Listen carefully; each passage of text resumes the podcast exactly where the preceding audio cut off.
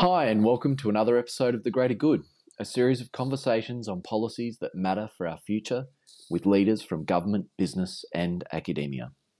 I'm Jarrod Ball, Chief Economist at CEDA, the Committee for Economic Development of Australia.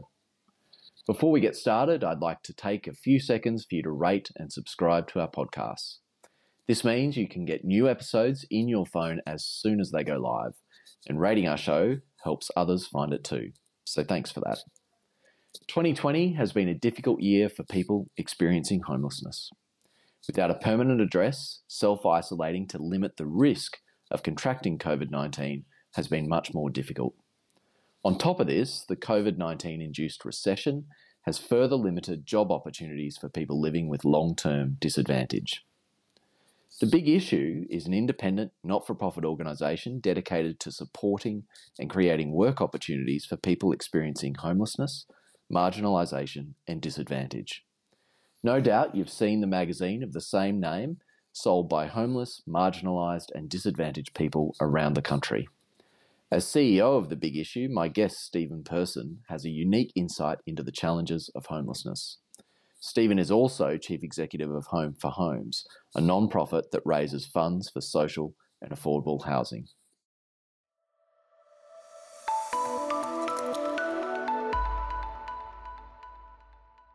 Thank you so much for your time, Steven. Where, as we've just been talking about, you know, we're getting towards the end of the year, and I know it's a very busy time for for most people, the scramble towards Christmas. Um, I just wanted to just start off. You know, there's obviously massive focus from everyone around how COVID nineteen has disrupted their businesses and and what they do. How have you and the the big issue adapted to COVID nineteen? What kind of changes and, and adaptations have you had to make? Um, it's been extraordinary. I mean, one of the the, the uh, front of mind things uh, has been for all of us people's well-being and safety. So, you know, for the first time, we've not only had to train our vendors how to sell the magazine, how to be respectful, how to give change, but we also had to go through a very thorough process of ensuring that their health uh, safety and well-being is forefront, and indeed the rest of the community. So we've had to extend ourselves laterally to make sure that we're in, uh, we're making the vendors safe when they've been able to work on the street. It's also been a great uh, a great example of us as an organisation being very nimble.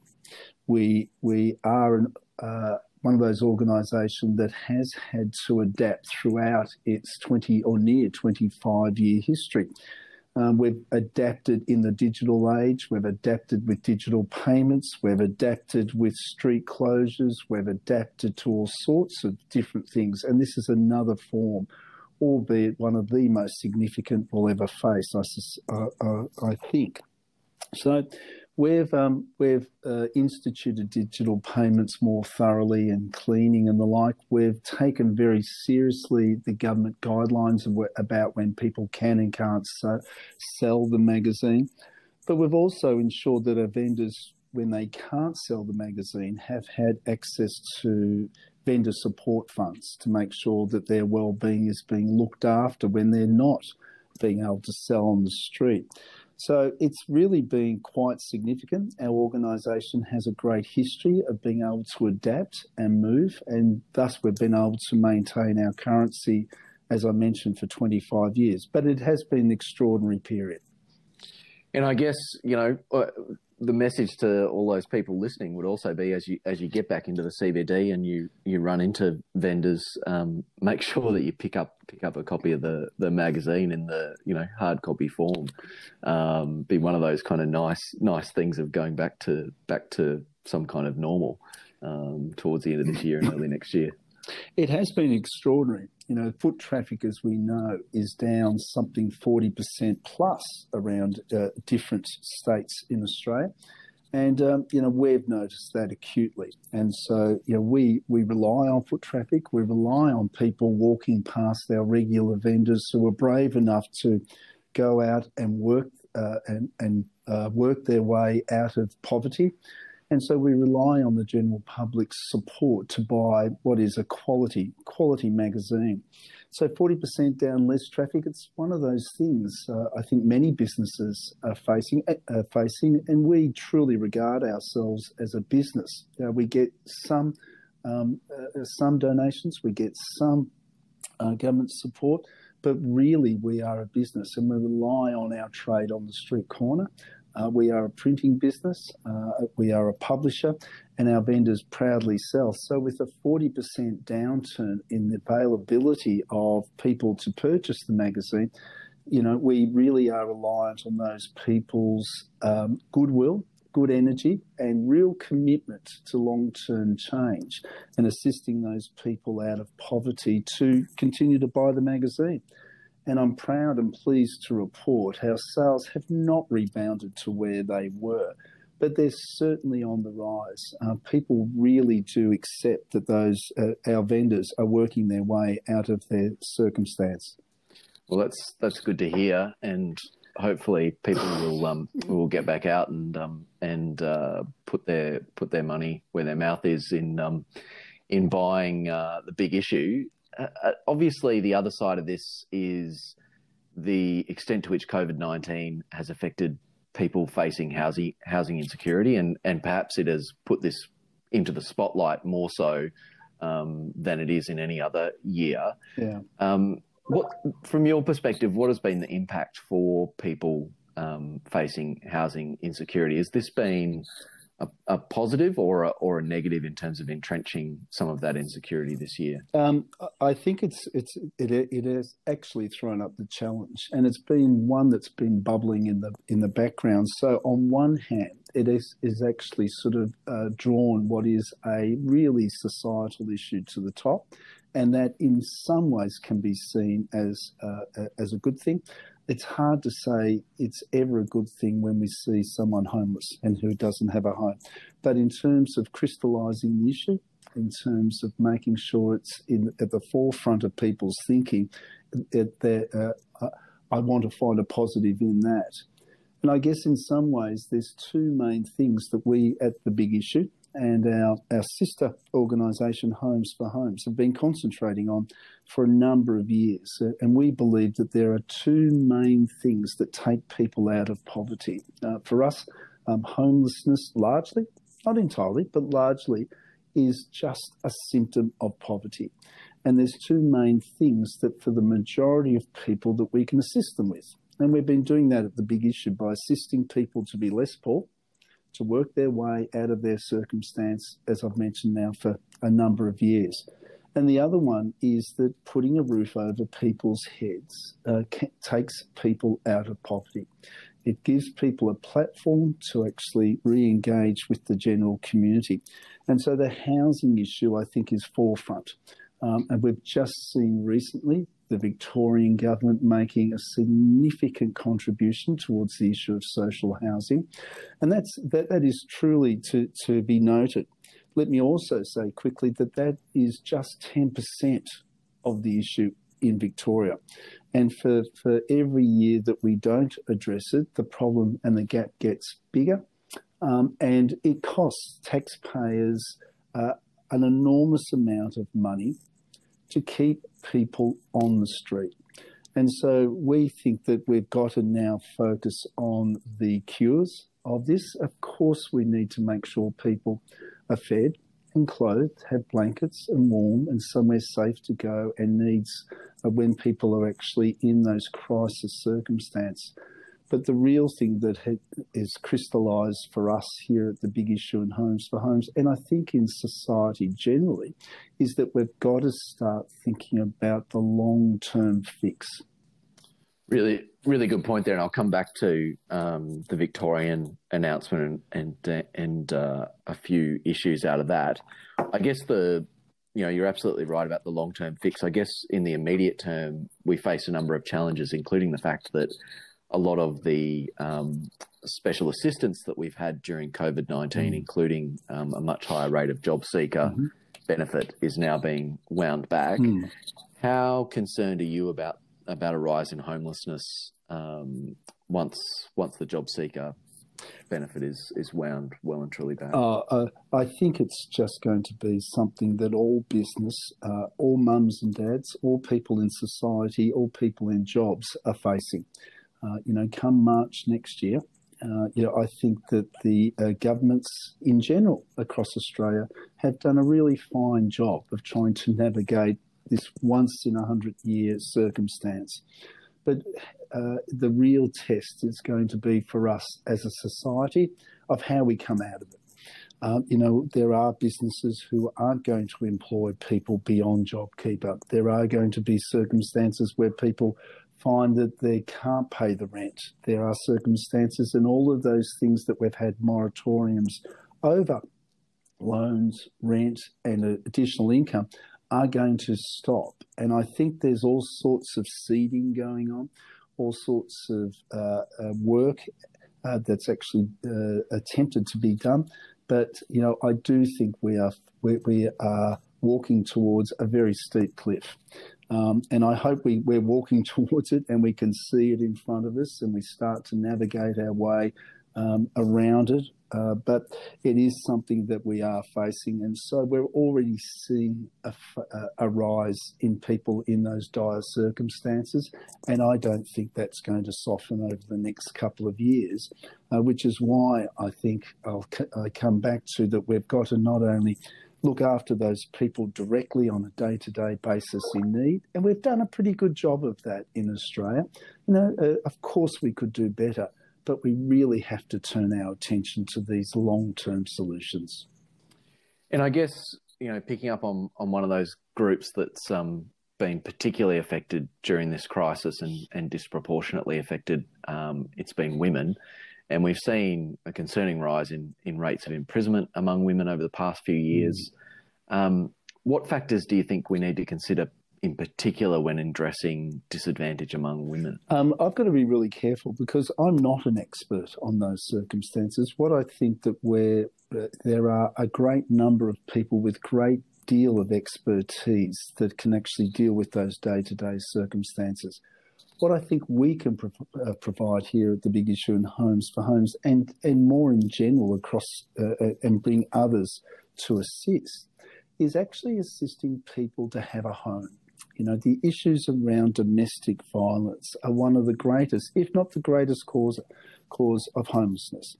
Um, and if people had a safe, secure place, people, women, and children had a safe, secure place to call home, uh, I think that we would automatically see an enormous reduction in the need. Um, and so, if we can deal with what's occurring and give people real, long term, sustainable, healthy, vibrant solutions. Um, a great many of those women, I'm told by people who know a lot more about it than I do, uh, a great deal of those women, you know, they may not need case management, they may not need budget support, they may not need dietary information. They just need to have a safe, secure place to raise their children uh, and indeed for themselves to be safe. So if we start from these premises, we start from these foundation issues. And you're right, there's been an enormous increase, and I think we'll see that increase increase.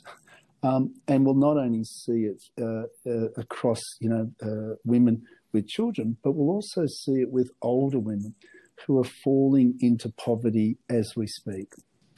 So let's let's get into some of those solutions, um, longer term solutions that you're talking about. And I really really appreciate the fact that um, you're not professing necessarily to be uh, an expert on on that particular area of women. And you know, the problem in my profession of economist is that um, we often decide to weigh into issues that we aren't necessarily well equipped.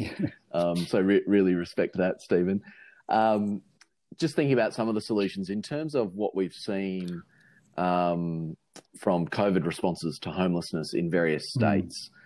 Um, are there particular lessons that we've seen from any any state in getting people into shelter, which then transfer into some of the longer term things that we need to need to look at?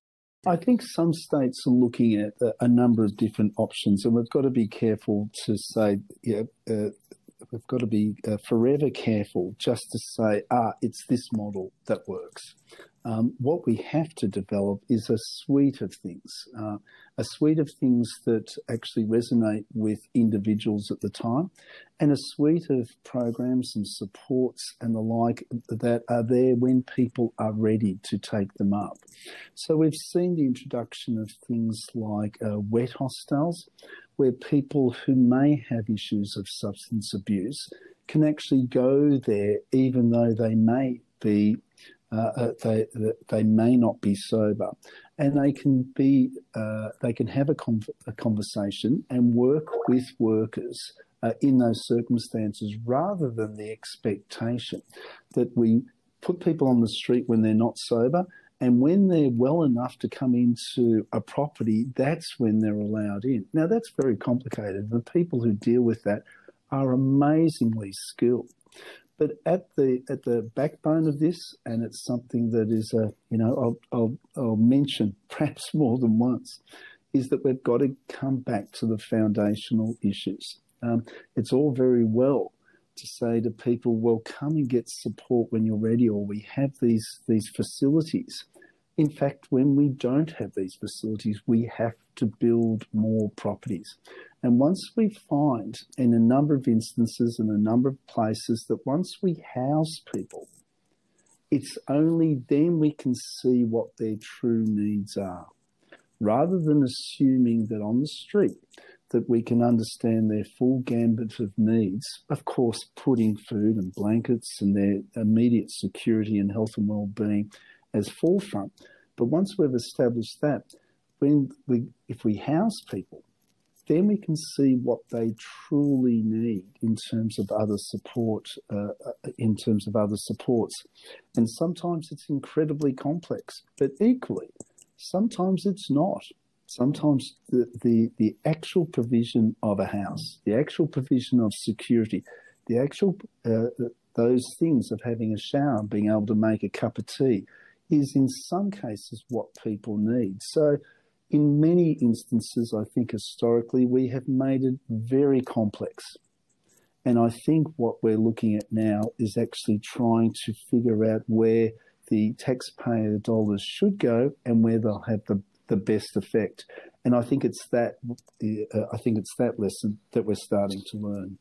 All right. Well, let's let's get into this issue of, of more properties and, and building the homes and, and starting with um, you and the big issue. You've, you've been leading uh, an initiative called Homes for Homes that aims to raise funds for social and affordable housing. Tell us tell us a little bit about how this works and I guess where, where you are on the on the journey of this initiative so um, far you know, we've been on the journey now for 10 years. We've gone into it into a very, very thorough way and making sure that we had proof of concept and we made sure we had all the operational things in place. But as you just beautifully put it, at the core of the issue is that we need to build more properties. And if we do that, then there'll be a far greater impact than we've ever seen. So behind the ability to build more products is simply we need more funds to build more products. So when we looked at the issue about how we can take people out of poverty, we were drawn to the fact of housing. And then when we looked at why can't why isn't there uh, why isn't there enough housing being produced? We looked at the core issue because there's not enough funds. So we found this model overseas. Uh, it came from the now largest private residential developer in the United States, Lennar, who developed this model 16 years ago. And it's a very simple model. Uh, uh, those of us who are fortunate enough to own a property, um, we now provide the voluntary opportunity to make a contribution of one tenth of 1% of a sale price $500,000, $500 donation, which, by the way, is also tax deductible. And that donation is made through a beautifully elegant mechanism which involves the banks and all sorts of significant players who have signed on. We accumulate those funds and we disperse those funds out to those community housing associations who are doing fabulous work. So this is potentially the, the largest fundraising exercise ever to be attempted, maybe in Australia, and perhaps in some uh, around the world. And it's got us an absolute clarity of purpose to provide more social housing, taking more people off the street, and giving more people a pathway out of poverty. Um, the problem is massive. Uh, the problem is too big for any one government or governments or one organisations or organisations even together. So what we've done is built a platform where all governments, all organisations, all developers, and every Australian can make a contribution should they choose to, and it's working. Um, you know, we are on track over 30 years to raise well over $1 billion but it's a slow process. The, the, the housing issue has been challenged here in Australia for 50 years or more. So this is not a silver bullet. This is this is us as an organisation and organisations looking at this as a long-term, uh, forevermore solution. And as I said, it's in place and it's working. And it, it as you say, it's it sounds very elegant, and um, you know, I, I, think most people, certainly when I first heard about it, found it quite compelling in terms of how I would think about when you're buying a home. You know, a bigger a bigger contribution that you can make to society at the same time for a relatively small kind of cost. Um, is there a website or somewhere that people should go? if they're interested in in looking into this further, Steven, and, and doing Absolutely. People can go for Homes for Homes um, uh, .org and they'll find us there and people can register their property.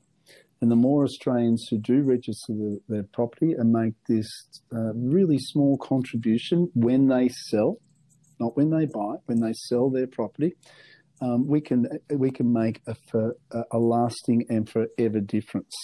And if we all do it, we can not only sort of make a bit of a dent, we, we you know we've got a real chance of fixing this problem. And so we have the great pleasure of just being the sort of centerpiece that allow uh, that uh, that organisations relate to and individuals relate to. We hold those funds, and we've got some of Australia's business elite and community uh, uh, elite who are assisting us managing those funds and making sure they go to where the greatest need is. It's extraordinary the amount of interest there is and extraordinary the amount of interest there is in actually fixing this problem. All right, homesforhomes.org. Um, get Indeed. get onto it. Um, the other the other comment you made there in talking about homes for homes was that that government can't do this all on their own. Having said that, we have seen some encouraging investments like the $5.3 billion that the Victorian government has invested into social housing. Um, do governments need to do more on this front at the same time that they can't do it all? Do they need to do more on the social housing front, um, which also helps I guess, with others who are doing some hard yards on the kind of affordable housing um, front? I think there's always going to be a call for governments to do more, and there's always going to be a call for governments to do more across a whole range of topics. And you know, this is a topic that's really de- near and dear to, to our heart here, and we think that's just the, the economics of it is uh, just uh, absolutely clear there, there is so much economic benefit to be gained by building social housing in the first instance and the long term benefit of taking people out of poverty. So, of course, my answer is yes, governments can, and, and I'm hoping we'll do more. But equally, we have to recognise that there are limitations. Um, and the Homes for Homes has a is a platform that it, it's that whilst governments can contribute into Homes for Homes, and I can touch upon a few ways that that's already occurring. This is really allowing all of us to make to make a decision, active decision on a day-to-day basis to make a difference. So already we're seeing governments at a federal and state level, and we needed seed funding to get us up and going. Uh, to, know, and so they've made a contribution towards that. We've already seen uh, governments uh, leaning uh, uh, and directing planning opportunities to be inclusive of homes for homes. You know, I can mention one local council, uh, Bayside Council here in Victoria, who have decreed that uh, new developments of a certain size should include homes for homes in their planning application. Uh, we've talked about more, uh, we're talking with Moreland Council who are including it in their design card. We look at WA, where WA Development are encouraging those tenders uh, that tender for land to include homes for homes and they'll get a positive weighting. Not mandatory because this is a voluntary uh, proposition. We've talk, we're talking with Victoria, South Australian ACT about waiving of fees to put the mechanism on. So governments are actually playing a role and they're uh, not only directly providing housing, but there's ways that they can help us build this thing, build homes for homes to actually realise so much more than the um, uh, $1 billion that I mentioned. So, Steven, if you've ever listened to any of my podcasts before, I always try and end on a positive note. But in actual fact, most of this has been pretty pretty positive, and I think it says a lot about the work that you do at the big issue and initiatives like Homes for Homes. But I guess a, a broader question just about what are some of the social enterprises around the place that really excite you and, and that you think can make a difference um, in the community and, and people's lives um, for the better? It's uh, those organisations, and I'm always very careful not to sort of you know, uh, point to one or another. It's those organisations that have a true investment in sustainability in their model, which may have some government and, and maybe have some um, charitable income, but those who are working in a business model on a truly sustainable basis. And those organisations who are then prepared to measure themselves on the return on investment, to actually look themselves critically in the eye. We just ran a competition here at the Big Issue the other day called The Big Idea, where we had four or five new social enterprise being awarded prizes out of the four or five hundred uh, uh, uh, four or five hundred organisations that actually applied, or students that actually applied for the award. And out of those four or five, I suspect all four or five will get up because they've actually structured themselves really soundly on the basis of sustainability, measuring themselves on the return on investment, and have a great clarity of purpose. So uh, rather than one, I'm, I'm just a I'm just an absolute enthusiast of the field in general, and it's really shifting, and it's really it's it's really becoming a force of nature. Well, I think that's that's very encouraging, and I think very kind of good advice there on any any budding social entrepreneurs there in terms of making sure that you get the focus right and and have absolute clarity about that. Um, Steven Persson, CEO of the Big Issue and Homes for Homes, it's just been a fascinating conversation. I think some really encouraging uh, signs there in terms of things that we can all do to help contribute to this this issue of homelessness. Thanks so much for joining us in the mad race to the end of Thanks so much for the opportunity. Take care.